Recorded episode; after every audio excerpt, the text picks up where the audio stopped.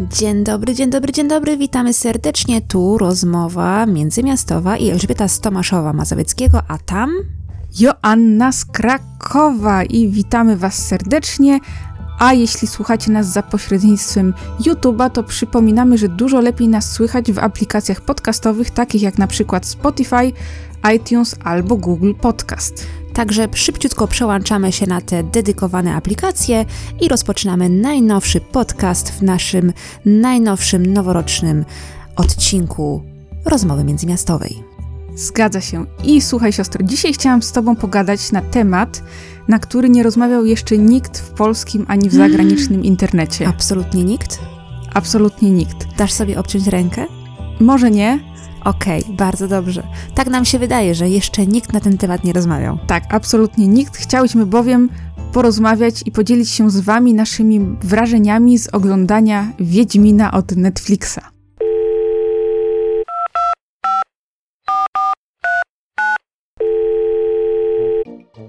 Wiedźmin, Wiedźmin, coś z ciebie wyrośnie. Martwię się już od tygodnia. Zębów nie myjesz, kolegów wciąż bijesz. I dziurę masz w swych najnowszych spodniach. Rozmowa międzymiastowa. Ponieważ y, muszę się przyznać, ja jako y, typowa matka Polka nadrobiłam się popkulturowo i poświęciłam osiem godzin swego życia na obejrzenie ośmiu odcinków tegoż serialu. I tutaj przy okazji warto zaznaczyć, że ja czytałam Wiedźmina dawno, dawno temu, nastolatką będąc i dużo z tego wszystkiego pozapominałam. Natomiast jak to było, Elu, w Twoim przypadku? Ze mną to było jak zwykle. Czyli wtedy, kiedy wszyscy rzucili się na powieści Sapkowskiego, ja stwierdziłam, że nie będę taka jak wszyscy, czyli olałam temat totalnie, nie czytałam powieści. No wiadomo, gdzieś tam orientowałam się plus minus o co chodzi, ale miałam to totalnie wszystko gdzieś, aż do momentu, kiedy nie powstał polski film Wiedźmin z Michałem Żebrowskim na czele. Mhm. Ten film obejrzałam, ale to właśnie było tak dawno temu, że no, pamiętam jakieś tam sceny, jakieś tam postaci, zarys fabuły, ale no nic więcej, że tak się wyrażę. I tak to właśnie było z moim Wiedźminem. Tak samo jeśli chodzi o grę. Też słyszałam, że powstała. Yy, wiele memów związanych z Andrzejem Sapkowskim i o tym, jak to niestety się... Yy, to znaczy w tej nie, chwili ci nie przerwę. Do... Tak. Bo gry są luźno oparte na książkach, a nawet w ogóle nie są z nimi powiązane. Tylko jakby jest ten sam świat przedstawiony. Ale po prostu chodzi mi o to, chciałam powiedzieć, że wiem, że taka gra istnieje, że została wydana, mhm. ale nie grałam w nią w żaden sposób i tyle. Okej. Okay. No to przejdźmy może już do tematu i do rzeczy, czyli siostro generalnie... O, a zapytam jeszcze, zanim zaczniemy omawiać, czy miałaś jakieś oczekiwania względem tego serialu? Czy ja miałam jakieś oczekiwania? Nie. Ponieważ właśnie tak jak powiedziałam, że nie do końca mm, pamiętałam uczucia związane z y, filmem Wiedźmin w polskim wydaniu, także y, nie oczekiwałam, że nowy Wiedźmin będzie bardziej przystojny, czy też Yennefer będzie bardziej mm-hmm. kobieca, czy tam coś tam. Po prostu chciałam to potraktować jako dawkę rozrywki i tyle. No to ciekawe, bo ja na przykład początkowo byłam dość sceptycznie nastawiona do tej ekranizacji, ale to głównie za sprawą aktora, którego wybrali do głównej roli, bo wybrali Henry'ego Cavilla, który wcześniej grał Supermana i mnie ten aktor po prostu jakoś nigdy swoją grą aktorską nie porwał. Bałaś się, że Wiedźmin będzie miał białego loczka na czole, tak? Znaczy nie, nie bałam się tego, tylko jakoś tak wydawał mi się on taki... No bo wiesz, Wiedźmin to dla mnie zawsze był taki swój chłop, taki trochę ogorzały, taki szorstki, nie wiem jak to ująć. Mhm. Natomiast Henry Cavill wyglądał no tak bardzo posągowo, mhm. jak taka wiesz, postać z pomnika, jak właśnie taki Superman. I nawet jak już potem widziałam jakieś tam zdjęcia z planu, czy coś takiego, to cały czas nie byłam do niego zupełnie przekonana. Mhm. Wyglądał tak jakby, no, zbyt ładnie w pewien sposób. No to y, dużo y, takich informacji w internecie się na ten temat pojawiało właśnie w ten sposób, że jest zbyt taki no właśnie taki, no, no zbyt y, modelowy do tej roli, o. Mm-hmm, mm-hmm. Natomiast poza tym starałam się nie nastawiać do, do właśnie do tego, żadnych oczekiwań nie mieć ani nic takiego, bo bałam się, że jeśli będę miała jakieś oczekiwania, to serial po prostu im nie sprosta. Mhm. Nawet nie kusiło mnie, żeby wrócić do książek i jeszcze raz je przeczytać, mhm. ale stwierdziłam, że wolę tego nie robić. Rozumiem. Bo doszłam do wniosku, że, że wtedy będę porównywać, a, że tu w książce to było lepsze, Podobnie tam to zrobiłam było lepsze. Ja z ekranizacją Chociaż... właśnie Polskiego Wiedźmina, że też stwierdziłam, że jej nie oglądam, żeby sobie przypomnieć, mhm. żeby nie wróciły żadne emocje związane z tą, z tą ekranizacją, żebym właśnie nie porównywała, no bo mhm. jednak no, porównywać polskie kino do y, zagranicznego Netflixa, no to no, i, i w innych czasach też, bo to zobaczmy, ile lat minęło, tak? Od jednego do drugiego, więc też mhm. nie wracałam do, do tego yy, dzieła i po prostu przyjęłam nowego Wiedźmina takim, jakim jest. Mhm, mhm. No to powiedz, siostry, jakie są twoje ogólne wrażenia? Czy ci się tak serial sam w sobie podobał? Czy to było takie wow, czy w drugą stronę, że takie eee? Znaczy się, wracając cały czas do tego, że ja nie pamiętam emocji związanych z fabułą Wiedźmina, mhm. ja nie umiem sobie uświadomić, czy to powinno być śmieszne, czy to powinno być straszne, czy to powinno być takie trochę romansidło. No nie umiem jakby określić ram, w których ta fabuła się tak jakby tak emocjonalnie kręci. W związku z tym nie do końca wiedziałam właśnie, na co się nastawić. I tak początki tego serialu trochę mnie nudziły. Nie pamiętam, nie zrobiłam notatek do końca dokładnych. Nie, w ogóle nie zrobiłam notatek. Chodzi mi o to, że bodaj trzy pierwsze odcinki trochę mnie nudziły. I tak zastanawiałam się, czy to właśnie będzie w tym klimacie, że no, ten Wiedźmin tam se coś chodzi, ta Yennefer tam se coś czaruje, tutaj coś tam się dzieje, takie wszystko nudne, bezpłciowe, no, jakiś gościu coś tam se śpiewa. Musiałam tak jakby przypomnieć sobie te wszystkie postaci, e, przypomnieć sobie ich, ich właśnie rolę, ich, ich e, przeznaczenie w tejże całej e, fabule mhm. i generalnie rzecz biorąc, w serial, tak podsumowując, wydał się być dla mnie w porządku serialem. Nie był jakiś taki mega długi, ani zaś tak trochę szybki. Taki we własnym tempie się kręcił. Na pewno zachęca do oczekiwania na następną, następną, jak to się mówi, następny sezon. Aha, aha. No to było wiadome, że wiele spraw nie zostanie wyjaśnionych w tym, w tym sezonie. I to jest takie, mhm. no takie zachęcające do dalszego śledzenia losów Wiedźmina. Mhm. No co ciekawe, bo ja na przykład starałam się właśnie do niczego nie nastawiać i nie porównywać tego Wiedźmina z tym, co znałam albo pamiętałam, ale jednocześnie całość wydała mi się dość nudna, mhm. w sensie, że były fajne sceny, które naprawdę wciągały, ale generalnie dużo, tak jak powiedziałaś, było tak, że chodzili, gadali, nic się nie działo, było nudno. Mhm, mhm. No tak się właśnie coś tam, taka zapchaj dziura, tak? Że coś tam się musiało czasowo wydarzyć, no pff, takie tam. Mhm, mhm. Natomiast było parę rzeczy, które mnie na przykład bardzo mocno zaciekawiły, mhm. ale jednocześnie i byłam zła, że nie były one jakby potem w jakiś sposób bardziej rozwinięte, wykorzystane.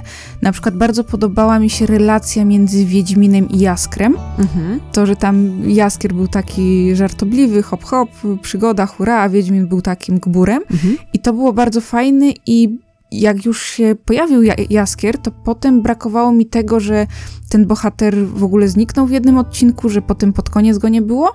I też na przykład, bo tak jak powiedziałaś, że w Wiedźminie było takie poczucie humoru, troszeczkę. Że to wszystko było z przymrużeniem oka, było takie, no to były takie żarty głównie o piciu i chędożeniu, ale to jednak było, no w pewien sposób miało swój klimat i było śmieszne. I tego typu żartów mi właśnie w tym serialu Netflixa brakowało. Mhm. Znaczy one się pojawiały, ale jakby sam... Nie w naszym polskim stylu. Znaczy nawet nie, że w naszym polskim stylu, tylko był moim zdaniem za bardzo to wszystko było poważne. Mhm. I na przykład ze wszystkich odcinków najbardziej podobał mi się odcinek z Jerzem, z tym rycerzem Jerzem. E, tak. Bo on był moim zdaniem właśnie najbardziej w stylu Sapkowskiego. I od tegoż odcinka właśnie serial wydaje... albo do tego odcinka serial wydawał mi się mega nudny, na zasadzie Wiedźmin idzie, nic się nie dzieje. A właśnie tak, ten odcinek no, no, był taki właśnie ś- śmiech- śmiechowy. Mhm. I też, co ciekawe, powiem ci tak, że o ile nie wróciłam do książkowego Wiedźmina przed serialem, mhm. to z ciekawości wróciłam do niego teraz. Mhm. Przy czym nie wróciłam do czytania, tylko wzięłam się za słuchanie audiobooka. Mhm. I to audiobooka w takim najlepszym możliwym wydaniu, czyli w formie słuchowiska. Mhm. Czyli tam masz, że nie czyta tego jedna osoba, tylko masz podział na głosy, dodatkowo masz efekty sp- dźwiękowe i, i muzykę, tego typu rzeczy. I nie przesłuchałam wszystkiego, tylko pierwsze dwa albo trzy opowiadania.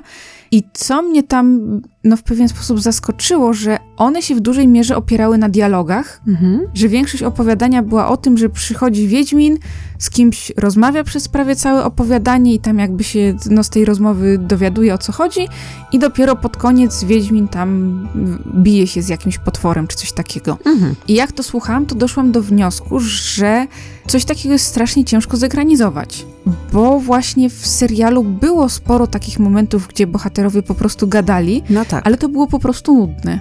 No tak. No a drugim jakby wyzwaniem w pewien sposób dla, dla, dla tego serialu było takie, że w obecnej chwili moim zdaniem jesteśmy już dość mocno przyzwyczajeni do komputerowych efektów specjalnych. Tak. Czyli jak pokaże się nam takiego komputerowo wygenerowanego stwora, to to już nie jest żadne wow ani nic, tylko no, no jest stwór po prostu. Mm, kontynuuj, no. I może te różnego typu potyczki Wiedźmina z tymi stworami tak nie zachwycały. Mnie na pewno nie zachwyciły, bo mnie osobiście rozśmieszył ich niski poziom. Tak, to była inna sprawa, że no widać było, że te efekty specjalne nie są najwyższych lotów. Bo właśnie no p- pamiętam tego polskiego Wiedźmina, y, gdzie też były y, jakieś tam efekty specjalne. Mhm. I tak jak powiedziałam, ja pamię- y, zdaję sobie sprawę, że to było ileś tam lat temu i to jeszcze się działo y, w Polsce, więc znam realia naszej kinematografii. Tak, tak, tak. A tutaj właśnie no, oczekiwałam y,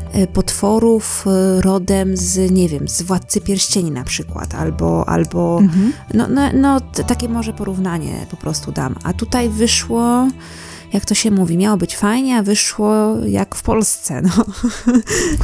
I trochę mnie to, roz- to mnie rozczarowało, to, tak. to konkretnie. Przy czym ja chciałam tu zwrócić uwagę na coś innego, że na przykład jak właśnie w, w opowiadaniu była ta walka Wiedźmina z tą strzygą, czyli to, z tą księżniczką mm-hmm. przemienioną w potwora, to ona w książce, no przez sam opis, że tutaj Wiedźmin oddychał szybciej, tam się coś działo i tak dalej, to było wszystko bardzo dynamiczne ze względu właśnie na opis. Mm-hmm. Natomiast jak w serialu masz po prostu scenę, jak Wiedźmin się tłucze z jakimś cyfrowo wygenerowanym stworem, mm-hmm. to to już takiego wrażenia trochę nie, jak nie obcy, taki trochę śliski i taki śmieszny bardziej, mm-hmm. no. Ale już nawet pomijając to, że ten obcy nie wyglądał fajnie, mm-hmm. to tutaj no właśnie wyzwanie jakby po, polegało na tym, że ludzie są już przyzwyczajeni do efektów specjalnych. Tak. Że jak zobaczą tą strzygę, to nie powiedzą wow, nie tylko dlatego, że ona nie wygląda jakoś specjalnie fajnie, mhm. ale też dlatego, że są przyzwyczajeni do tego typu efektów specjalnych. Myślę, że tak. Że jak widziałaś już, nie wiem, smoka z Gry o Tron, mhm. to bardzo ciężko jest potem pokazać coś, co cię zachwyci. Równie fajnego smoka. Tak mi się no, wydaje. No, no, mhm. je, no tak, tak, taka prawda. Zgadzam się w tej dziedzinie i materii. Natomiast miałam też, nie wiem jak ty, znaczy ty pewnie nie, bo nie czytałaś książki, ale miałam dużo takich zastrzeżeń na zasadzie, że pewne rozwiązania w serialu jednocześnie mi się podobały i nie podobały. Mhm. Na przykład? To, to jest tak trudno wyjaśnić. Podam ci przykład, historia czarodziejki Yennefer. Mhm. W serialu nam zostało wszystko pokazane od no, momentu, w którym ona trafiła do tej szkoły czar- czarodziejek, mhm. wyjaśnione, kim ona jest, dlaczego taka jest i tak dalej. Tak. I z jednej strony to było bardzo fajne, bo właśnie lubię oglądać w serialach, jak jakiś świat jest zbudowany, jak działa magia, na, jakie są zasady działania mhm. tego wszystkiego. Tak. I to było super. Ale jednocześnie w książce fajne było to, że my o Yennefer nie wiedzieliśmy wiele. Aha. Bo po prostu pojawiała się taka czarodziejka mhm. i potem jakby między słowami dostawaliśmy na jej temat pewne informacje. Mhm. Na przykład, nie wiem czemu, ale zapamiętałam coś takiego, że w jednej chwili było powiedziane, że właśnie czarodziejki nie są z urodzenia piękne, tylko potem upiękniają się za sprawą magii, mhm. i że Wiedźmin nigdy nie zapytał Yennefer, jak wyglądała, zanim została czarodziejką, bo bał się, jakby nie chciał jej rozzłościć, mhm. ale było coś takiego, że kiedyś spojrzał jej głęboko w oczy i dostrzegł w nich zimne spojrzenie garbuski. I to było takie jedno, jedno zdanie, mm-hmm. tak? Ale ja to jakby do tej pory zapamiętałam, Rozumiem. Bo tak jakoś było takie szokujące, ryło się, mm-hmm. w, wrywało się w pamięć, nie? Mm-hmm. To ja, co do Yennefer, Yennefer czy Yennefer? Yennefer. Yennefer. Chyba. Okej, okay. Co do czarodziejki Yen. Okej. Okay. Powiem tak, że pamiętam, w Polsce grała ją Grażyna Wolszczak, mhm. i być może dlatego, że, nie wiem, może ona była wtedy ciut starszą aktorką niż ta w serialu współczesnym, ale... Mhm, ale na pewno była starsza. Ale bardziej mi się mm, taką jakby większą, y, nie wiem, czy to, jak to powiedzieć, potęgę taką czułam od, od naszej polskiej y, Yennefer, mhm, gdyż ta w Wiedźminie wydaje mi się strasznie taka, taka, nie wiem, gówniarzowata, nie wiem jak to ująć, że jest taka za, za młoda, to znaczy... za ładna, taka właśnie, taka, nie, nie wiem, y, nie czuję respektu przed nią w ogóle, mhm. że właśnie, że, że dużo bohaterów, że idzie ta potężna czarodziejka o niewyparzonej gębie, bo cały czas ją tak przedstawiali, mhm. a ja w ogóle nie, nie czuję, że idzie potężna czarodziejka, tylko że idzie właśnie y, ładna miss w pięknej tapecie, mm-hmm. z super włosami i modnej kiecce. Coś tam sobie czarować. No, ta, ta, tak ją odbieram yy, w tej współczesnej yy, wersji. Mm-hmm, mm-hmm. Ja na przykład byłam jeszcze dość mocno rozczarowana postacią Triss Merigold, yy, bo czekaj, to, to była, była książka, to była która osoba? Co ona robiła? To była taka ruda czarodziejka, która się pojawiła też w tym odcinku o Strzydze. Okej, okay, okay, wiem, wiem, wiem, wiem, wiem, wiem. W serialu ma kręcone włosy. Okej, okay, dobra. Tak, tak, tak. Tak, ale to nawet, co ty powiedziałeś, że nie wiesz, która to była, świetnie świadczy właśnie o problemie tej postaci w serialu, bo ona w książce była jedną z ciekawszych takich bardzo charyzmatycznych postaci. Mhm. I ja ją na przykład bardzo lubiłam, mhm. i właściwie w książce tam istniał pewnego rodzaju trójkąt między Wiedźminem, Yennefer i właśnie Merigold. Mm-hmm. Że Wiedźmin tak raz do jednej, raz do drugiej i tak nie do końca... Znaczy, było wiadomo, że on jakby jest po uszy zakochany w Yennefer, ale to mu nie przeszkadzało od czasu do czasu, jak nie było Yennefer pod ręką, z- zwrócić się mm-hmm. do Triss, że no tak to powiem. Widzisz, no to, to faktycznie nie, nie odczułam tego w żaden sposób po nowym serialu. A poza tym, tak jak powiedziałam, że ona w książce była bardzo charyzmatyczną i interesującą i też sympatyczną postacią. Mhm. A w serialu tak jakby, no jakaś drugorzędna bohaterka, tak. której właśnie nie pamiętasz nawet, kto to był. Tak, tak, tak, tak, tak, tak, tak to odczułam. A jeszcze wracając do Yennefer, bo przypomniała mi się jedna rzecz, która mnie dość zdenerwowała w pewien sposób, mhm. bo w książce tylko też to jest bardziej na zasadzie, że ja nie pamiętam, jak to było napisane, tylko tak to zapamiętałam, mhm. że tam właśnie przez to, że nie wiedzieliśmy do końca, jak wyglądał ten trening tych czarodziejek i to wszystko, mhm. to jak się dowiadywaliśmy, że Yennefer nie może mieć dzieci, mhm. to to jakby zostało wyjaśnione, że to jest... Poświęcenie jej, tak jakby. Nie, nie, nie, nie poświęcenie, że to jest efekt uboczny tego, że ona została czarodziejką. Mhm. Natomiast w serialu zostało to pokazane tak, że ona jakby... Tam był ten jakiś magik, który ją przemieniał, i on jej powiedział, że jakie będą tego konsekwencje w pewien sposób. Mimo, że ona w serialu cały czas twierdzi, że nie wiedziała tak do końca. Tak mi się przynajmniej no wydaje. No tak, i właśnie to, to mnie troszeczkę zdenerwowało, że ona najpierw, bo on tam jej powiedział, że będą nieodwracalne konsekwencje. No nie powiedział co dokładnie, ale powiedział, że będą nie, konsekwencje. Nie, że nie będzie miała daru rodzenia dzieci. No właśnie, on jej to powiedział i ona to wiedziała, a powiedziała mimo wszystko, dobra, zróbmy to i tak dalej. Tak. A potem dwa czy trzy odcinki później powiedziała, że ona nie miała wyboru. Tak. I to tak, mnie tak, zdenerwowało. Tak. Yy, tak, też to... Że ona miała wybór, bo jej powiedzieli dokładnie, jakie są konsekwencje. Tak. To, to była taka jakby, no, niekonsekwencja serialu. Bo w książce to zawsze było na zasadzie, że no została czarodziejką, a potem się nagle okazało, że nie może mieć dzieci. Mhm, w ten sposób. Tak, też to dostrzegłam w tym nowym serialu właśnie, że mhm. tutaj się trochę pomieszali. I właśnie ta jej wściekłość na to, że ona nie może mieć dzieci, mhm.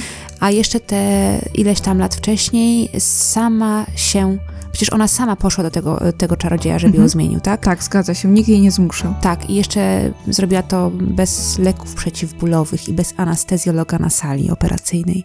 Mhm, Także sama wiedziała, co się stanie, ale chciałam tylko powiedzieć jedną tak. rzecz, która mnie w tym nowym serialu, a propos fabuły, mhm. że właśnie miejscami ta fabuła się strasznie ciągnie, tak. a miejscami pewne właśnie ym, sytuacje idą strasznie szybko. Yy, co do właśnie Wiedźmina i Yennefer, właśnie oni się spotkali, yy, poznali się mhm. yy, i w następnym odcinku, to był właśnie odcinek ze smokiem, mhm. nagle właśnie pałali do siebie tym takim uczuciem i właśnie mhm. mm, dla mnie to było takie, ale o co chodzi? Jak tak szybko, że czy to oznacza, że pomiędzy jednym odcinkiem a drugim odcinkiem oni się jeszcze tam spotkali wiele razy i to uczucie ich rozkwitło? No bo dla mnie w serialu oni się spotkali dwa razy. Mhm. Znaczy w książce oni się właśnie spotykali częściej. No, być może to jest właśnie niekonsekwencja, znaczy niekonsekwencja, to jest właśnie ta, mhm. no, ta gra w, y, prędkością fabuły, tak? Akurat jeśli chodzi o to uczucie właśnie tego Geralta z, z, z, z, z Yen, tu tak, tak nagle za szybko mi to poszło, że oni się właśnie spotkali raz mhm. i następnego razu już szli razem na wyprawę, znaczy nie razem, tylko szli obok siebie na wyprawę, y, po smoka i wspólne przygody i tak razem o siebie dbali, bo byli w sobie bardzo, no nie wiem, czy mhm. zakochani, no bo to też nie jest do końca wyjaśnione, czy oni się jednak kochają, czy, czy to tylko ta czarodziejska sztuczka, no trudno powiedzieć. Ale to było dla mnie takie za szybkie. Mhm. Chwilę odcinka upłynęło, zanim się skapłam, że hmm, a może oni się jednak spotkali kilka razy jeszcze pomiędzy tym wszystkim i to tak jakby właśnie się rodziło. Mhm, I jeszcze był jeden przy, przykład t, t, tego, tego zabiegu, okay. ale nie pamiętam go. Bo tak jak powiedziałam, nie zapisałam go sobie w tym momencie, znaczy mhm, w tamtym spoko. momencie, jak to oglądałam. Sorry, ale nie wiem. A powiedz, co myślisz, skoro już jesteśmy przy szybkości fabuły, o tym, że jakby były trzy linie czasowe i one się na końcu spotkały ze sobą. No ja się skapłam, yy, no znowu sobie nie, nie, nie, nie zapisałam, kiedy ja to... Prawdopodobnie przy odcinku ze strzygą, tak? Bo tam było, że ten król był nagle młody, bo pokazali i tam, a że tak, ta Yennefer tak, była tak, no tak, tak, tak, tak, tak, tak. Wtedy się zorientowałam właśnie, że, te, że ten król z tą swoją siostrą byli na imprezie gdzieś tam, tak? Mm-hmm. Tak, dokładnie wtedy się zorientowałam, że a, hmm, okej. Okay. Ale czy ci się to podobało, takie rozwiązanie, tak, czy cię wkurzyło, że jest... Było mi obojętne przez siedem odcinków, okay. natomiast w ostatnim odcinku, kiedy się już tak jakby mm, wyjaśniło wszystko, o co chodzi w tejże z pierwszej serii Wiedźmina, pomyślałam sobie, że mm-hmm. to jednak było fajne rozwiązanie, że właśnie, że pod sam koniec te wszystkie właśnie się splotły w jednym czasie. I to było takie, że aha, czyli on tam cały czas był. Tak, tak, tak, mi też się to bardzo czyli podobało. On tam już był od pierwszego odcinka. I na początku, tak jak powiedziałam, było mi to w sumie wszystko jedno. Wiem, że dużo ludzi narzekało, że są te trzy ramy czasowe, coś tam bez sensu. Mhm. Mi to było wszystko jedno. A powiedz mi, skoro już jesteśmy przy pierwszym, ostatnim odcinku, splataniu się i tak dalej, jak ci się podobała postać Ciri?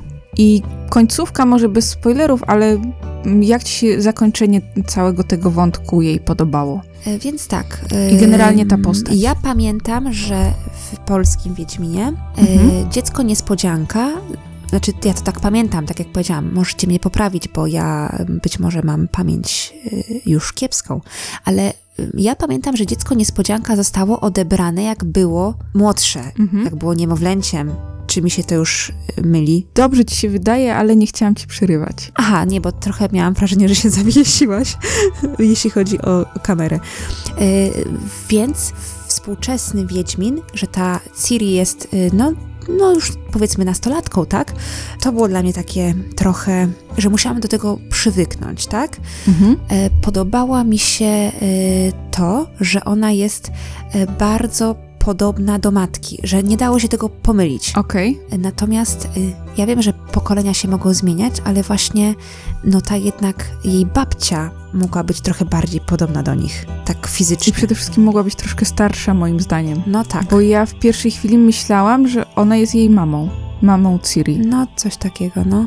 Y, a ty, ty w sumie teraz powiedz naszym słuchaczom, co o Ciri myślisz? Ja troszkę podobnie jak ty miałam problem z tym, że ona była starsza niż w książce, mhm. ale to mi nie przeszkadzało aż tak bardzo. Dużo bardziej przeszkadzało mi to, że aktorka, która grała tą bohaterkę, wyglądała moim zdaniem strasznie staro. Hmm. Ciężko jest mi wyjaśnić dlaczego, ale po prostu ona nie wyglądała na młodą dziewczynkę. Ona wyglądała tak, no jakby wzięli taką starszą... Stara maleńka taka. Ta, o, właśnie coś takiego, stara maleńka, co, hmm. coś, coś w tym stylu. I dodatkowo ja wiem, że ona była księżniczką i powinna się zachowywać wyniośle i tak dalej, hmm. ale z drugiej strony zabrakło jej takiej dziecięcej naiwności i te, też jakiegoś takiego, takiej dziecięcej przekory, czegoś takiego, że ona niby tam zachowywała się czasami troszeczkę nieroztropnie, ale to było takie jakby nienaturalne, że widać było, że ktoś powiedział, okej, okay, tutaj Ciri musi się zachowywać nieroztropnie. Ale to jakby... No ale też Asia, ona przeżyła dużą tragedię rodzinną, więc yy, wiesz, była świadkiem praktycznie takich wszystkich yy, no, ciężkich historii. Później też widziała brutalizm w tym obozie dla uchodźców, więc no ja nie wiem, jak się zachowują dzieci w takich sytuacjach, czy dalej są nieroztropne jak dziecko. Ja rozumiem, ale nawet właśnie w takich sytuacjach to po niej w drugą stronę nie było widać, że to jest dla niej aż taka duża tragedia.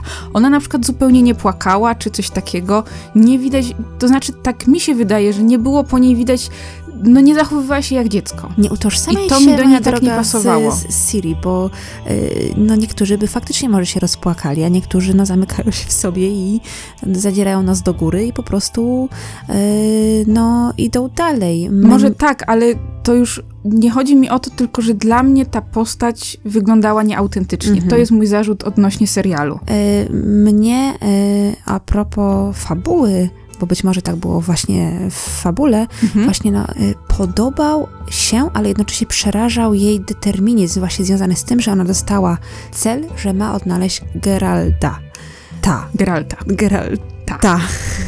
Że ma go odnaleźć i ona po prostu y, nie zważała na żadne konsekwencje, no, ale z drugiej strony już nie miała nikogo, tak? No nie miała innej, innego wyboru, mm-hmm. bo no właśnie, no, nie, nie mogła się nigdzie zatrzymać, do, u, u nikogo przenocować. Musiała, mm-hmm. musiała po prostu, że tak się wyrażę, po trupach odnaleźć przeznaczenie. Mm-hmm. Przy czym z tym jest jeszcze jeden problem, na który zwracało uwagę dużo osób, mm-hmm.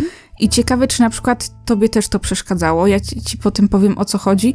Jak ci się podobało końcowe spotkanie Ciri z Geraltem, z Geraltem? Inaczej sobie je wyobrażałam. Mhm. Myślę, że chociażbym zadała pytanie, czy ty to ty.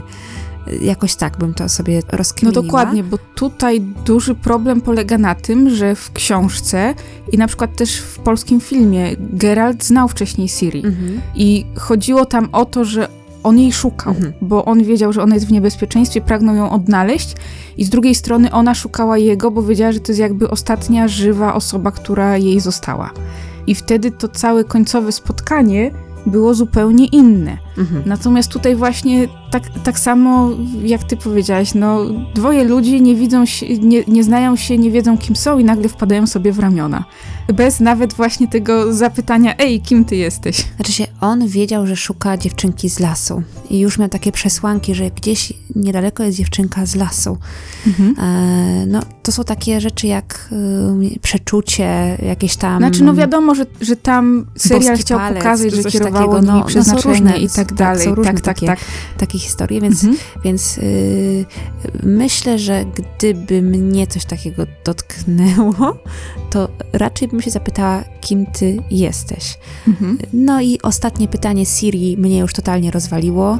Wiadomo, że to było takie pytanie na zachętę właśnie, żeby, żeby iść do drugiego sezonu, żeby czekać na drugi sezon, aha, aha. ale to było takie what? I, i koniec. Mhm. Co, co, ale to, to musiało się tak skończyć, żeby właśnie chcieć oglądać drugi sezon. Mhm. No to skoro wątek Ciri już jest za nami, to teraz chciałam poruszyć mhm. wątki historyczne. Otóż polskie memy jasno mówią, że fabuła Wiedźmina osadzona jest w średniowiecznej Polsce. Mhm. I teraz zastanawiam się, jak ty podchodzisz do tego, że w tej średniowiecznej Polsce mhm. chodzą sobie czarnoskórzy rycerze. Tak, to jest ciekawe pytanie, przy czym tu warto zaznaczyć, jakby wyjaśnić, skąd całe to oburzenie wynika. Mhm. Bo moim zdaniem wzięło się ono, znaczy Andrzej Sapkowski nie, no wiadomo, stworzył Wiedźmina w takich realiach quasi-średniowiecznych, mhm. no bo tam wiadomo, rycerze, konie, smoki i tak dalej, ale no to się działo w wyimaginowanym świecie. No tak. I nigdy nie wspominał, jakiego koloru są bohaterowie. Mhm. Natomiast moim zdaniem to oburzenie mogło się w dużej mierze wziąć y, z powodu gier. Mhm. A ty grałaś grę, tak w ogóle? Tak na marginesie? To znaczy grałam w część pierwszą, w dwie pozostałe nie. Okej. Okay. I w pierwszej części nie było czarnoskórych bohaterów? To znaczy nie, daj, daj mi wyjaśnić, A, bo słuchamy, generalnie słuchamy. Gry zostały zrobione w taki sposób, że one miały bardzo słowiańską oprawę. Mhm. Czyli na przykład Geralt wchodził do wsi, która wyglądała jak polska wieś, że tam no, chodzili ludzie, no tak jak we wsi, kapliczki tam jakiegoś Boga Ognia wyglądały jak polskie takie kapliczki katolickie, takie mhm. przy drogach takie, co można spotkać i tak dalej. I moim zdaniem to zmyliło wiele osób, że po prostu z jakiegoś powodu myślały, że Wiedźmin się dzieje w Polsce i dlatego... Ale wiele no, w osób Polsce... w Polsce, czy wiele osób w ogóle na świecie? To też jest jakby troszkę problematyczne, bo na świecie moim zdaniem Wiedźmin jest dużo lepiej znany z gier niż z powieści Sapkowskiego. Mhm. Że gry jakby bardziej no, wypromowały ten świat, tych bohaterów i tak dalej. Mhm. I na przykład teraz po serialu Netflixa jest duży boom za granicą na książki Sapkowskiego. Tak, słyszałam, że na Amazonie jest jedną z najlepiej sprzedających się pozycji, jeśli chodzi o książki, tak. Tak, przy czym no, skoro już przy tym jesteśmy, to też z książkami Sapkowskiego problem polegał na tym, że one przez długi czas nie były przetłumaczone na język angielski. Mhm. Albo były tylko połowicznie, więc no, gra była łatwiej dostępna, no bo była od razu po angielsku. No tak. Czyli była lepiej dostępna dla szerokiej publiczności. Także tu można powiedzieć, że no ciężko powiedzieć kto, ale no jakiś wydawca zawalił, tylko no nie wiadomo czy z Polski, bo generalnie to jest tak, że jak jest jakaś książka danego autora i to potem nie, że ona jest sprzedawana, proszę, wydajcie nas, nas po angielsku, no. tylko jakiś wydawca anglojęzyczny musi się danym produktem zainteresować. Aha, okay. I zapytać, hej, czy możemy wydać waszą książkę w języku angielskim. Mhm, no to... I podejrzewam, że tutaj nie było zainteresowania ze strony anglojęzycznych wydawców. No widzisz, to w życiu bym na coś takiego totalnie nie wpadła, że to mhm. właśnie tak działa. No i wracając do tego, wydaje mi się, że to oburzenie, że w serialu pojawiają się czarnoskórzy aktorzy i bohaterowie może wynikać właśnie z tego, że wiele osób tak wizualnie kojarzyło Wiedźmina z gier. A czy powiem tak, ja tak jak już wspomniałam, no, ani gier, ani książki, ni, ni huhu.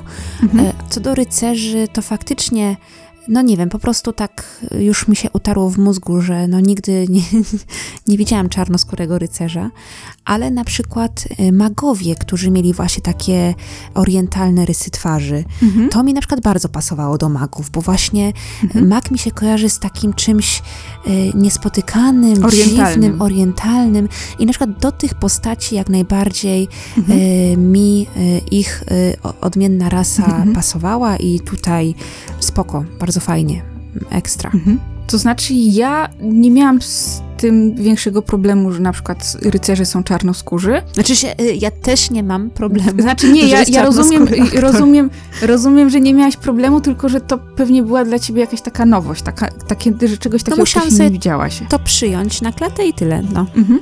Ja nie byłam tymi czarnoskórymi bohaterami tak bardzo zaskoczona, ponieważ taki zabieg bardzo często pojawia się w serialach B B C. Mhm. Tam oni mają taką politykę, filozofię, że podczas zatrudniania aktorów nie biorą pod uwagę koloru ich skóry. Tylko umiejętności, to bardzo szlachetne. Tylko umiejętności i dlatego na przykład jak są seriale, których akcja rozgrywa się w średniowieczu czy coś takiego, to nawet w rolach statystów często są zatrudnieni ciemnoskórzy aktorzy.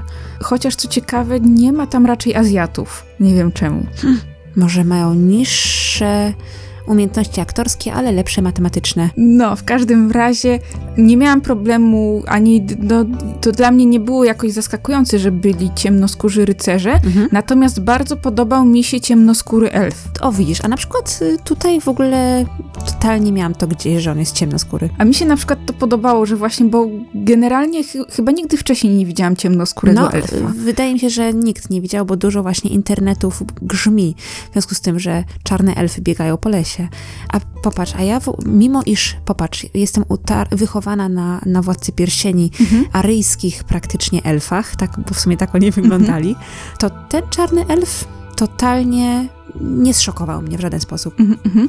Natomiast miałam, jeśli chodzi o wygląd postaci, mm-hmm. miałam problem z tym, że w rolach krasnoludów obsadzono karły. Au, a dlaczego? To znaczy, powiem tak, rozumiem, że to też wynikało prawdopodobnie z tego, że no, tacy aktorzy, którzy są niscy, no to ciężko jest im znaleźć pracę. Mhm. Więc też Netflix chciałby tak, być taki bardzo dywersyfikować obsadę serialu mhm. i dlatego prawdopodobnie zdecydował się na taki krok. Mhm. Przy czym, ponieważ ja na przykład na początku nie wiedziałam, że karły to krasnoludy, to jak właśnie była taka scena, że Ciri jest w obozie uchodźców i tam y, jedna jakaś tam szlachcianka tak, tak, prosiła swojego sługę, no. mhm. służącego, żeby dał swoje buty Ciri. Tak. I ja na początku myślałam, że ten służący jest po prostu karłem, tak, że jest człowiekiem, ja też tak tylko karłem. Dopiero teraz jak mi I powiedziałaś, to mnie, no. I to mnie bardzo zmyliło, bo zupełnie inaczej odebrałam tą scenę, na zasadzie, że ona go nie szanuje, bo jest jej służącym i tylko dlatego. No. I może, że jest służącym, bo jest karłem, ale Ej, że jakoś... Ja też tak odebrałam. I dopiero potem dotarło do mnie, że ona go traktuje gorzej, bo on jest krasnoludem, czyli nieludziem. Czyli dopiero ty teraz mi to wytłumaczyłaś. Bo ja na to w ogóle nie wpadłam. Ja też i dopiero później, jak był odcinek, w którym była ekipa krasnoludów, to się zorientowałam, że karły są grane przez... Krasno... krasnoludy są grane przez karły. Mhm. Także to jest taki mój... Znaczy, sam pomysł okej, okay, spoko, tylko że jakby, no właśnie taka, takie nieporozumienie z tego wynikało, moim Trochę zdaniem. Tak. Niezrozumienie tej... Te, tego, gdyby może wcześniej się pokazał jakiś krasnolud, że on jest krasnoludem. Dokładnie. No w każdym razie to moim zdaniem Netflixowi nie wyszło i też troszeczkę byłam zawiedziona tym, jak wyglądały driady. Mhm. A czemu? Bo driady wy- wyglądały po prostu jak kobiety z dreadami. No tak. Jakoś nie było w nich, widać, że to nie są ludzie, no bo elfy miały szpiczaste uszy, krasnoludy no, były grane przez karły, ale umówmy się, że to może też je jakoś wyglądem wyróżniało, wyróżniało, a jedyne co wyróżniało driady to to, że miały dredy. No takie Amazonki trochę mi się bardziej skojarzyły właściwie, mhm. takie miałam z nimi skojarzenia. Tak, właśnie nie było widać, że to nie są ludzie, a na przykład... Wiesz, w książce tam bardzo duży nacisk był na to, że ludzie dyskryminują nieludzi, czyli właśnie elfy, A, krasnoludy, no to ja driady i tak dalej. Totalnie nie odczułam tego po serialu. W ogóle nie odczułam czegoś takiego. No właśnie, dla ciebie to były to po, po prostu kobiety, które żyją w lesie, nie? Amazonki, na takiej zasadzie. Tak, tak. Mhm. Takie plemię, takie plemię leśne. No, a one miały tam jakieś dodatkowe magiczne moce, że tam z drzewami rozmawiały, czy coś takiego. Mm. Tutaj niby było widać, że pił jakąś magiczną wodę ze źródełka, no ale jakby no nic poza tym. No Także tak. to też jakby net, Netflix spłycił y, te postacie. Mhm. No to masz rację. No ale cóż, serial to serial musiał się jakoś tam toczyć i mm-hmm. nie było czasu, żeby to wszystko jeszcze tutaj mm-hmm. wpleść. Natomiast skoro już jesteśmy przy narzekaniu, to chciałam powiedzieć o rzecz, która jakby najbardziej mnie w tym serialu denerwowała. Mm-hmm. Bo o ile efekty specjalne, tak jak już żeśmy powiedziały, nie były najwyższych lotów, no nie. ale na to mogłam jeszcze przymknąć oko, mhm. tak zupełnie nie podobała mi się charakteryzacja, nawet o, powiem tak, jak były sceny, że Geralt z kimś walczył i był obryzgany krwią, mhm. to to wyglądało tak niechlujnie i kiczowato, jakby ktoś po prostu wziął, u, upaćkał go czerwoną farbą, że nie Ketchupem. Było widać, że to jest... Ketchupem z budki z hot dogami z planu. Tak, że to wyglądało tak, no zupełnie nienaturalnie, pierwsza rzecz, a druga rzecz była taka, że okej, okay, no jednak moim zdaniem serial, no to jest serial, on powinien nam dawać rozrywkę, ale też powinien dawać jakieś takie miłe odczucia estetyczne, nie wiem jak to ująć. I co mnie najbardziej wkurzało w Geralcie, że on momentami miał strasznie głupią fryzurę, że był rozczochrany i wtedy wyglądał po prostu tak beznadziejnie, że no mogli, mogli jeś... go do tych scen po prostu jakoś ładniej uczesać, jakoś tak fajniej. No to coś, tak. Coś takiego. Ja nie zauważyłam u Geralta tej rozbryzganej krwi jak ketchup. w ogóle nie zwróciłam mhm. na to uwagi, więc nie zwróciło to, to jakoś estetycznie na mnie nie działało. Co do włosów, to faktycznie miejscami wyglądał gdyby, tak jakby użył za dużo lakieru razem z przepaleniem włosów prostownicą i tak za dużo rozjaśniacza. Tak, tak, tak, faktycznie. A wiesz, co ja zauważyłam? Mhm. Nie wiem, może to jest jakiś błąd w sztuce, a może to jest właśnie coś niedograne. Inaczej zapytam, czy coś było o tym, że Geralt się przebiera? Chyba nie. Ponieważ... Ale o co ci chodzi? Już chodzi mi, chodzi mi o spodnie seksownie opinające jego tyłek. Otóż w niektórych scenach są matowe, a w niektórych scenach są błyszczące, prawie lateksowe. Więc... Aha. To było takie coś, co akurat m- mnie... Zaraz będzie, że jestem jakaś seksistowska, bo się patrzę facetom na, na pupę, ale, ale to mi się rzuciło w oczy. Aha, aha. Wydaje mi się, znaczy mogę tylko gdybać, ale może wynikało to z tego, że w zależności od tego, jaki był typ sceny, aktor nosił inne spodnie. Czyli jak musiał się bardziej, nie wiem, biegać, gimnastykować czy coś tak, takiego, to nosił spodnie, które no, były wygodniejsze po prostu. Mhm. A jak musiał po prostu chodzić, to miał takie spodnie, które wyglądały lepiej, choć niekoniecznie były wygodne. Mhm. A może po prostu te błyszczące, wydaje mi się, że te błyszczące były w scenach nocnych, żeby lepiej było widać jego sylwetkę? Może też o to chodziło? A, możliwe. Bo ja nie zauważyłam, właśnie nie zwróciłam na to uwagi, więc nie wiem, w których scenach one były. W każdym razie... Ja, jak szedł tyłem, to po prostu pierwsze, co się rzucało w, w oczy, to jego spalone prostownicą włosy, a dwa, właśnie jego opięte spodnie na pupie. Znaczy, no to ci powiem taką ciekawostkę z innego serialu, z Doktora Who i z Torchwood. Tam był taki, byli bohaterowie, którzy chodzili w płaszczach. Mhm. I generalnie było, były płaszcze różnej długości. Jak była scena, że aktor musiał stać, żeby ten, ten płaszcz mu e, e, majestatycznie łopotał na wietrze, to miał dłuższy płaszcz. Mhm. A jak była scena, w której aktor biegał w płaszczu, to miał krótszy płaszcz, żeby, żeby się mu, nie zabił, mu wygodniej rozumiem. Biegało. Tak, tak, mhm. tak. Także może tutaj też to wynikało z tego, że, że właśnie no, w jednych scenach spodnie były bardziej, nie wiem, elastyczne, a w drugich nie. Rozumiem. A skoro już przy elastyczności, bieganiu i tak dalej jesteśmy, mi się bardzo podobały sceny walk. Moim zdaniem były bardzo... Walk? Tak, były bardzo fajnie nagrane i miały moim zdaniem ciekawą choreografię. Mm-hmm. No to ja nie mam zdania na ten temat, gdyż w ogóle nie, nie, nie wiem. Wątki walk w ogóle mm-hmm. jakoś tak... Było, minęło, pobili się, zabili, mm-hmm. uciekli, nie ma. Mm-hmm. Taki, takie, miałam, takie miałam w sumie podejście. Choreografia? Nie, nigdy się nie zastanawiałam nad choreografią walki, mm-hmm. tak powiem ci szczerze.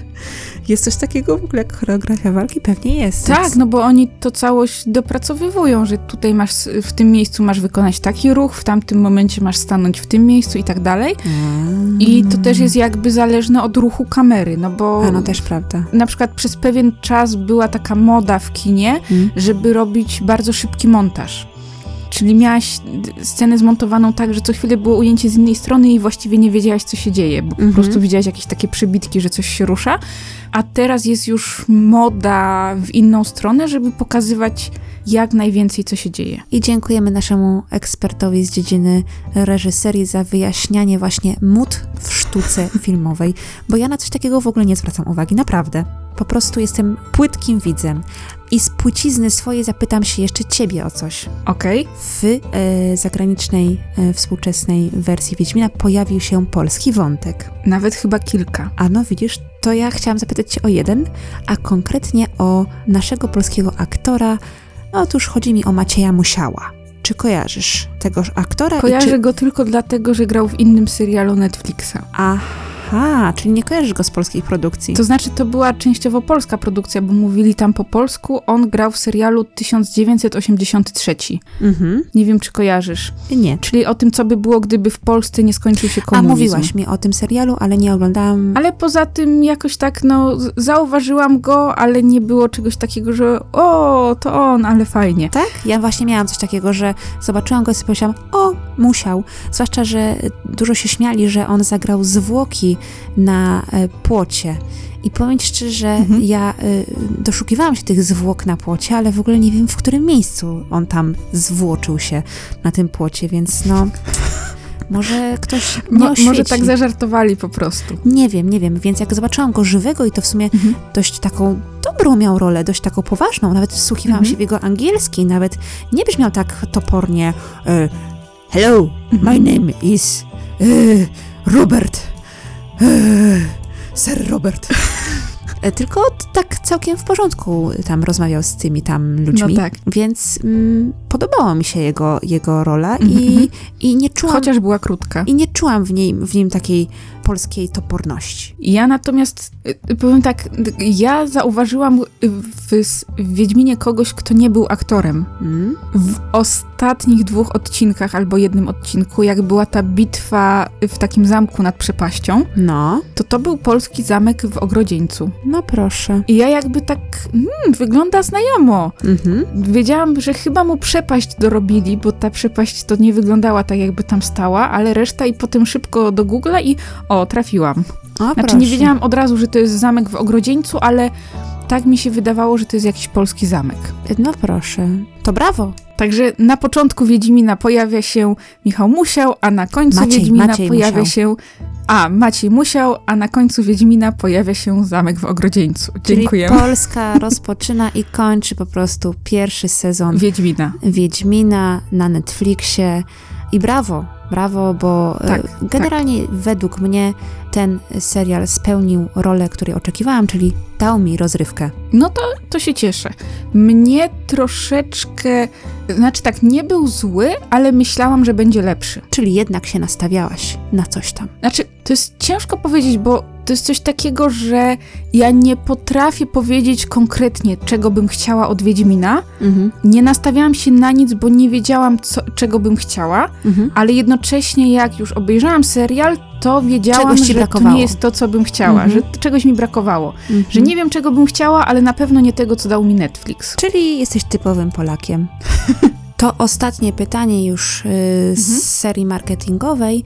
Czy gdyby Jaskier pojawił się na tegorocznym Openerze, to czy kupiłabyś bilet? To jest pytanie skomplikowane o tyle, o ile ja nie wiem, musiałabym sprawdzić w Google, a teraz nie chcę klikać w klawiaturę, czy aktor, który grał Jaskra, śpiewał piosenki Jaskra. Aha, okej. Okay. Bo tutaj jest pytanie, czy na Openerze pojawiłby się aktor, czy osoba, która wykonuje piosenki? Znaczy się, bo chodzi o to, że ktoś założył na Facebooku yy, Tak, wyda- wiem o co wydarzenie. Chodzi, że chcą po prostu zaprosić Jaskra do Polski. Mhm. Generalnie, skoro już przy Jaskrze jesteśmy, to mi się bardzo podobało to, że te jego piosenki miały bardzo współczesny charakter. Mhm. Niektóre wręcz, jak on tam grał na lutni, tak troszeczkę rock'n'rolla przypominały, czy coś takiego. No to ja o Jaskrze niestety nie powiem nic, gdyż oglądałam e, na Netflixie z, lektor- z lektorem i tam nie było tłumaczonych piosenek y, Jaskra. Tak, to, to w sumie było, był jedyny b- minus Netflixa błąd, bo oglądałyśmy tego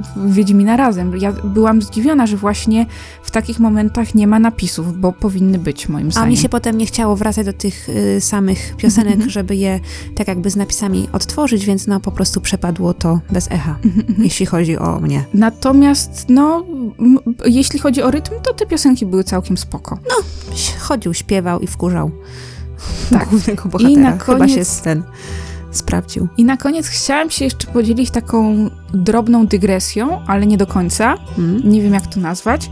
Bo nie wiem, czy wiesz, że tuż przed premierą Wiedźmina na Netflixie premierę miał fanowski film pod tytułem Pół wieku poezji później, który opowiadał jakby o wydarzeniach po tym, co działo się w książce Sapkowskiego. W książkach no to nie, nie wiedziałam, nie miałam pojęcia. I został on, no, polscy aktorzy, zresztą ak- Zbigniew, nie Zbigniew Zborowski, ten, który grał Jaskra w Wiedźminie. Zamachowski tym, chyba. Tak, Zamachowski zagrał Jaskra jeszcze raz i no generalnie to była produkcja fanowska, mhm. czyli miała dość nis- niski budżet i tak dalej. Mhm.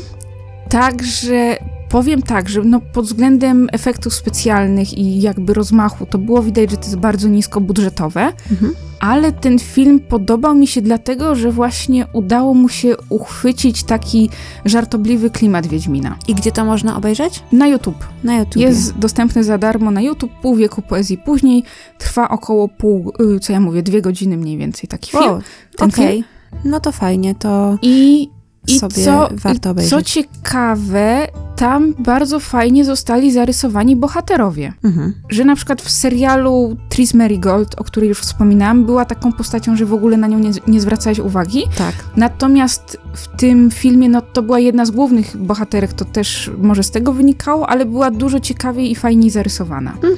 Także jeśli jesteście zawiedzeni serialem od Netflixa, to polecam film Pół wieku poezji później, bo Anusz was zachwyci i da wam to, czego wam w, Wiedź- w Wiedźminie od Netflixa brakowało. Dokładnie. I myślę, że na tym skończymy, przejdziemy do dalszej części. Tak jest. Czy chcesz coś jeszcze dodać? Mam pytanie do widzów, którzy ewentualnie oglądali e, serial z dubbingiem. Mhm. Jak czuliście się słuchając głosu Michała Żebrowskiego, nie widząc Michała Żebrowskiego? O, to jest bardzo dobre pytanie. Proszę, odezwijcie się na ten temat, jeśli macie coś do powiedzenia. Kochani słuchacze, w poprzednim odcinku mówiliśmy o rzeczach, które przemijają, w tym między innymi o komputerach stacjonarnych.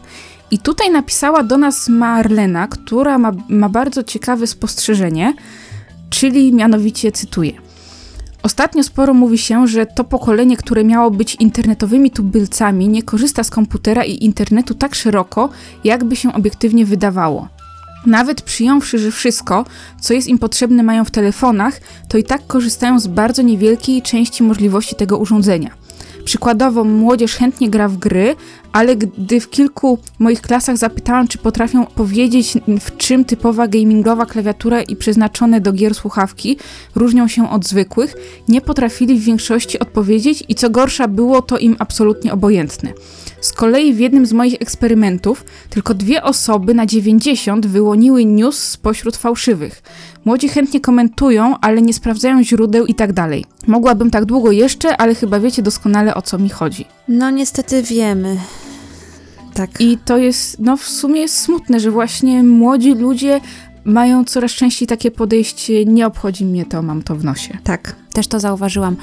To jest, y, tak jak y, ja sprawdziłam, y, szeroko pojęte gadanie o tym, że mamy problem z klimatem. Mhm. I oni, no, ewentualnie rzucają jakimiś tam prostymi hasłami. Segreguj śmieci. Mhm. Ale po co?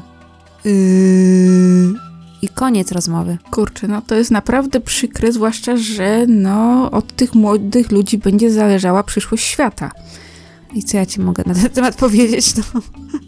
To znaczy, moim zdaniem, ja chciałam powiedzieć coś pozytywnego, czyli, że dużo zależy moim zdaniem też od tego, jak rozmawiamy z młodymi ludźmi, czyli, że, znaczy, ja nie spotykam się z młodymi ludźmi często, ale czasami odniosłam wrażenie, że oni na początku są zdystansowani, właśnie mówią, że coś ich nie obchodzi i tak dalej, ale jak taką osobę pociągniesz za język albo pokażesz jej, że jesteś tą osobą zainteresowana, że nie traktujesz jej jakby z góry, a że ty jesteś młody, ty, ty nic nie wiesz w świecie, ty się nie odzywasz, jak po prostu potraktujesz taką osobę jak kogoś równego sobie, to oni bardzo często się otwierają i zaczynają mówić. Znaczy, tak masz, ja przynajmniej masz, odnoszę masz dużo wrażenie. Racji. Masz dużo racji w tym, co powiedziałaś, tak. Chociaż jednocześnie rozumiem, że jest spora część ludzi, którzy, tak jak napisała Marlena, mają wszystko w nosie. I to jest przykre. Powiedziałabym brutalnie, że mamy po prostu pokolenie życiowych kalek. No i ogarnijmy się wszyscy, nie tylko wy się ogarnijcie, bo my jesteśmy za was odpowiedzialni, więc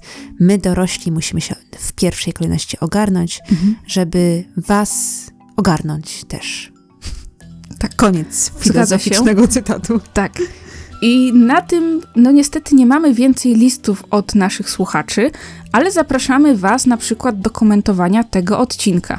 Tak jest. I możecie to zrobić między innymi na Facebooku, na YouTubie, albo napisać do nas maila na adres rozmowa międzymiastowa bez polskich znaków małpa gmail kropka com. Tak jest. I co więcej, ostatnio jesteśmy już nie tylko na Facebooku i na YouTubie, tak jest, ale też postanowiłyśmy zaszaleć co nieco w innych social mediach. Tak jest. I między innymi założyłyśmy konto na Instagramie. Dokładnie. I na Twitterze.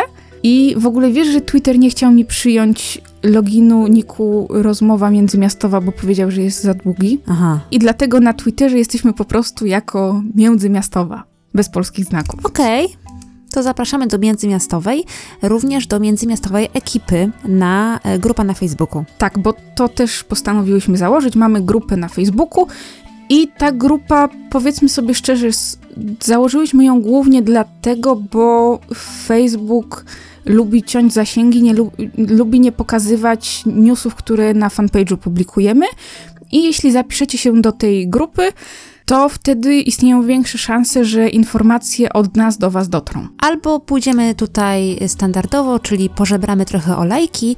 Jak nas będziecie lajkować, subskrybować i polecać, udostępniać dalej, to mhm. po prostu zwiększycie nasz zasięg i nie będziecie musieli się do tej grupy zapisywać. Mhm. A co więcej, warto dodać, że warto nas obserwować w tychże serwisach społecznościowych, bo na przykład na Instagramie Ela ostatnio opublikowała zdjęcie. Nie, nie, nie, nie, nie, nie, nie, nie, nie, nie, nie, nie, nie, nie. Rozmowa Międzymiastowa opublikowała zdjęcie, które było jednocześnie konkursem, w którym to konkursie można było wygrać specjalne pozdrowienia.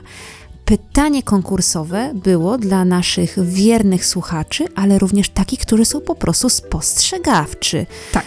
W pytaniu tymże chodziło o wskazanie właśnie, kto wrzucił to zdjęcie.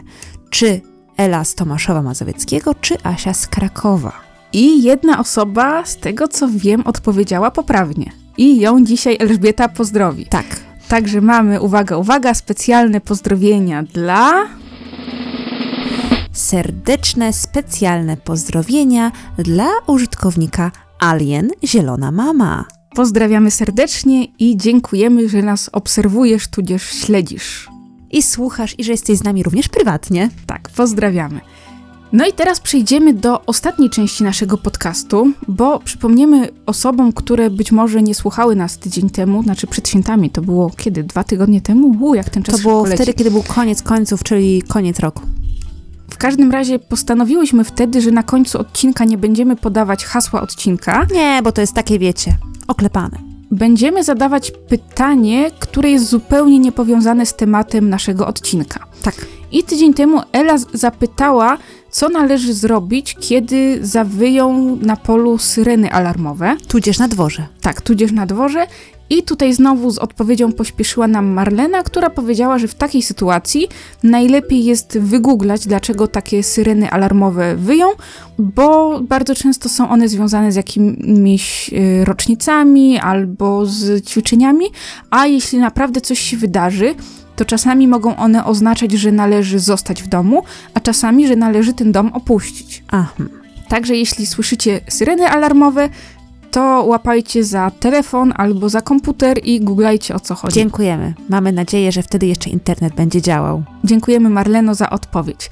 Tymczasem w tym tygodniu mamy kolejne pytanie, nowe pytanie. Związane to pytanie jest właśnie z naszym Instagramem, dlatego warto nas śledzić. I pytanie brzmi, jak nas słychać? To jeszcze ja powtórzę pytanie, jak nas słychać? Żebyście mieli do porównania jakieś, wiecie, jak nas słychać, tak? A jeśli właśnie nie wiecie, za bardzo nie słyszycie, jak nas słychać, to porównajcie dźwięk z dzisiejszego odcinka chociażby z dźwiękiem z poprzedniego odcinka i czy słychać nas lepiej. A najlepiej przesłuchajcie całą poprzednią serię, bo to jest tylko jedenaście odcinków, jedenaście godzin z waszego życia, także spokojnie polecamy. Tak, tak, tak.